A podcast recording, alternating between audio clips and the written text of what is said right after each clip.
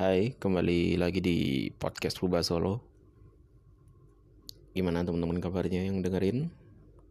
Dan aku harap kalian semua baik-baik aja semuanya. Kalian pernah nggak sih ngerasa atau apa ya?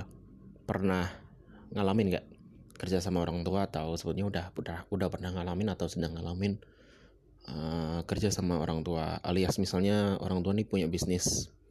Dan kalian di situ tuh entah belajar doang di situ nyari pengalaman atau pada akhirnya akan apa namanya meneruskan bisnisnya tersebut gitu.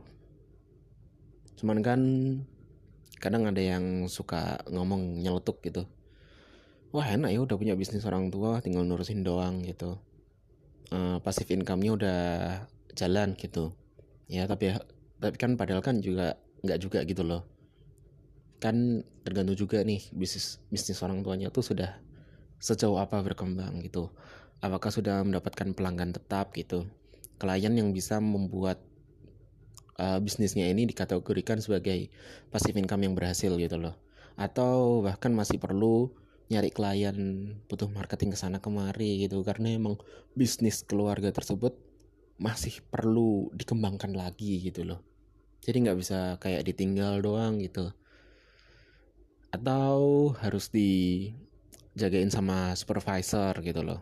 Perlu perlu perlu masih diawasi yang uh, yang gimana ya? Perlu diawasin dan perlu perhatian lebih supaya bisnis yang belum punya pasif income yang baik itu lebih berkembang lagi, lebih maju, lebih diperbaiki lagi. Entah itu kerja kantoran atau ngikutin bisnis orang tua, itu sama-sama punya ini ya. Apa namanya? Hmm, uh, apa namanya effortnya sendiri-sendiri ada ada ada tantangannya tersendiri gitu kalau ikutin bisnis orang tua gimana caranya nama baiknya itu dijaga dengan baik kualitasnya juga dijaga gitu kan? Entah gimana caranya supaya nggak kehilangan klien yang sudah berlangganan gitu.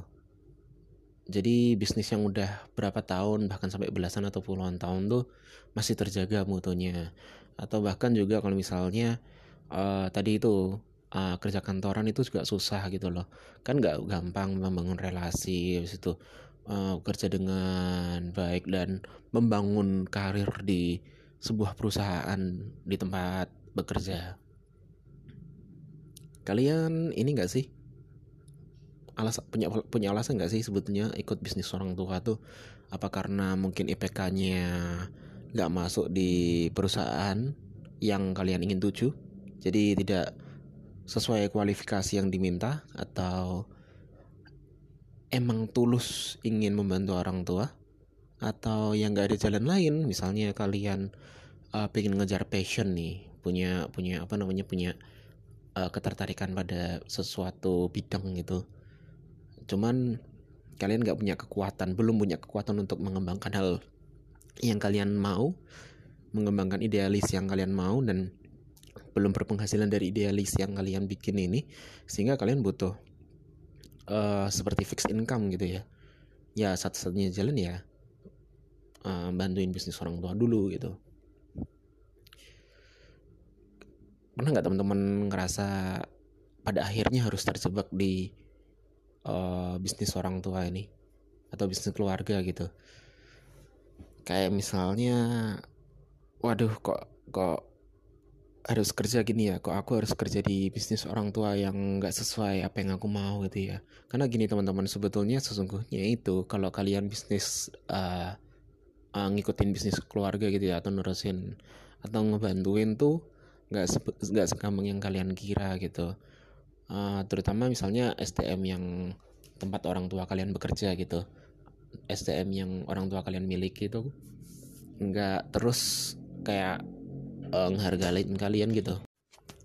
Jadi misalnya kayak uh, pasti banyak lah uh, rintangan dan kerikil-kerikil yang akan kalian temui ketika menjalankan bisnis uh, keluarga ini. Dari uh, bidang yang mungkin sangat berlawanan dari uh, bidang yang kalian kagumi yang kalian ingin jalani. Terus yang kedua uh, belum lagi masalah SDM yang nanti itu bakalan ribet seribet-ribetnya gitu karena gini teman-teman eh, nggak uh, semua yang bekerja di bisnis keluarga itu nggak semua yang bekerja di yang nggak semua yang bekerja di orang tua kita itu kan orang-orang yang educated gitu. Jadi dari beragam jenis latar belakang gitu.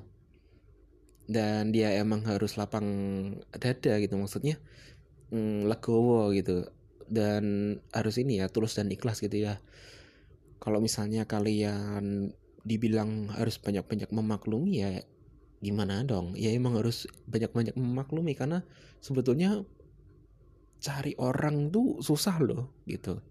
Cari orang yang susah gitu eh cari orang tuh yang sesuai dengan kriteria kita tuh susah. Misalnya sesuai kriteria tapi mintanya bayarannya yang terlalu besar sehingga mengganggu cash flow dan costnya kita nggak sesuai nah itu kan akhirnya juga nggak jadi uh, pegawai juga gitu loh nggak jadi tenaga kerja juga gitu. Susah jadi kita harus banyak-banyak memaklumin gitu. Uh, emang ya pernah uh, kayak misalnya kalian punya uh, bisnis keluarga gitu. Uh, dan orang tua kalian tuh punya orang kepercayaan lah yang dipegang banget di bisnis itu. Intinya kalau orang kepercayaan ini nggak ada atau tangan kanan ini nggak ada ya udah langsung apa ya perusahaan ini tuh linglung gitu loh. Contohnya kayak bisnis yang kalian bisa jalan kalau tergantung oleh orang itu gitu. Misalnya gini uh, kita ambil contoh kalau aku nih kayak bisnis catering gitu ya. Jadi kebetulan uh, orang tua aku nggak bisa masak orang tua aku nggak bisa masak aku sendiri nggak punya nggak bisa masak. Terus uh, kita punya nih satu orang uh, apa ya yang masak gitu yang dipercaya. Nah kalau misalnya orang yang dimasak ini ya apa orang yang dimasak orang yang dipercaya ini yang sebagai yang masakin catering itu terus berulah terus uh, motong apa motong kliennya kita gitu. Artinya motong kliennya kita kayak nyuri kliennya kita. Itu terus gimana? Terus kan akhirnya kita nggak punya pegangan dong. Susah gitu loh.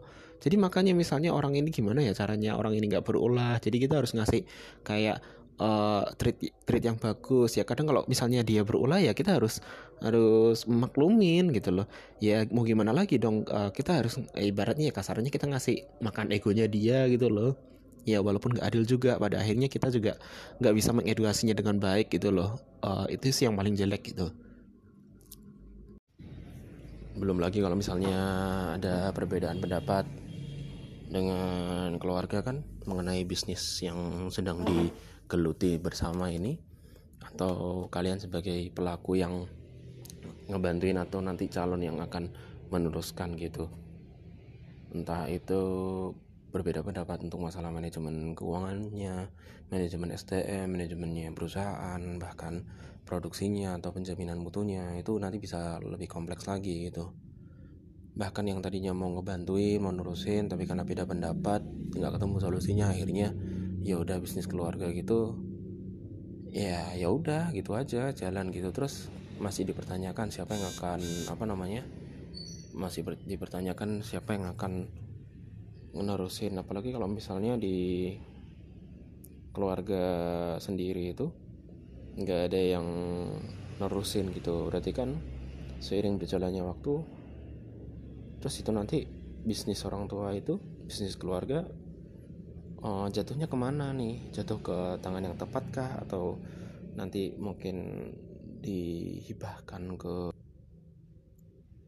orang kepercayaan kah atau saudara kah? Karena emang sebetulnya bisnis keluarga tuh sesungguhnya harus dipegang oleh uh, keluarga kandung sendiri ya agar agar tidak disalahgunakan dan lain sebagainya gitu loh. Bahkan keluarga kandung sendiri pun kalau misalnya uh, anak-anaknya non sewa ada yang nggak benar gitu kan belum jaminan juga apalagi kalau misalnya orang lain gitu loh.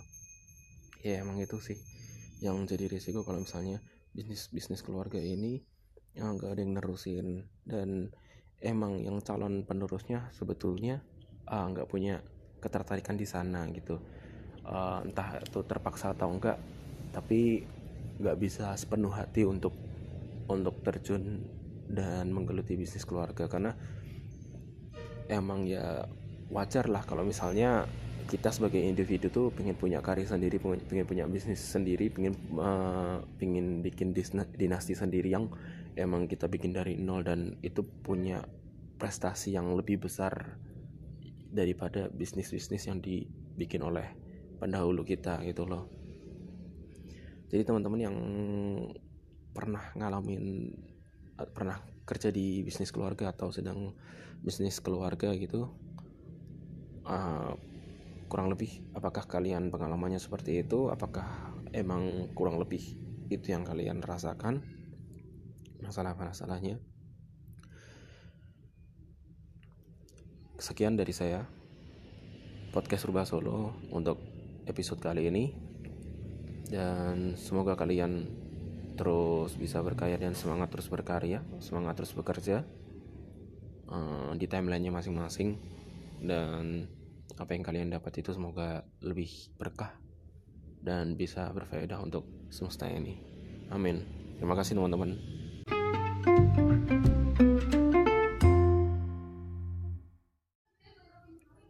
Jika kalian punya bisnis sendiri dan akhirnya menjadi bisnis keluarga, pastikan bahwa apa yang kalian bikin itu sesuai apa yang kalian suka dan tidak membebankan kepada generasi penerus kalian sehingga mereka harus terpaksa ngebantu karena nggak enak.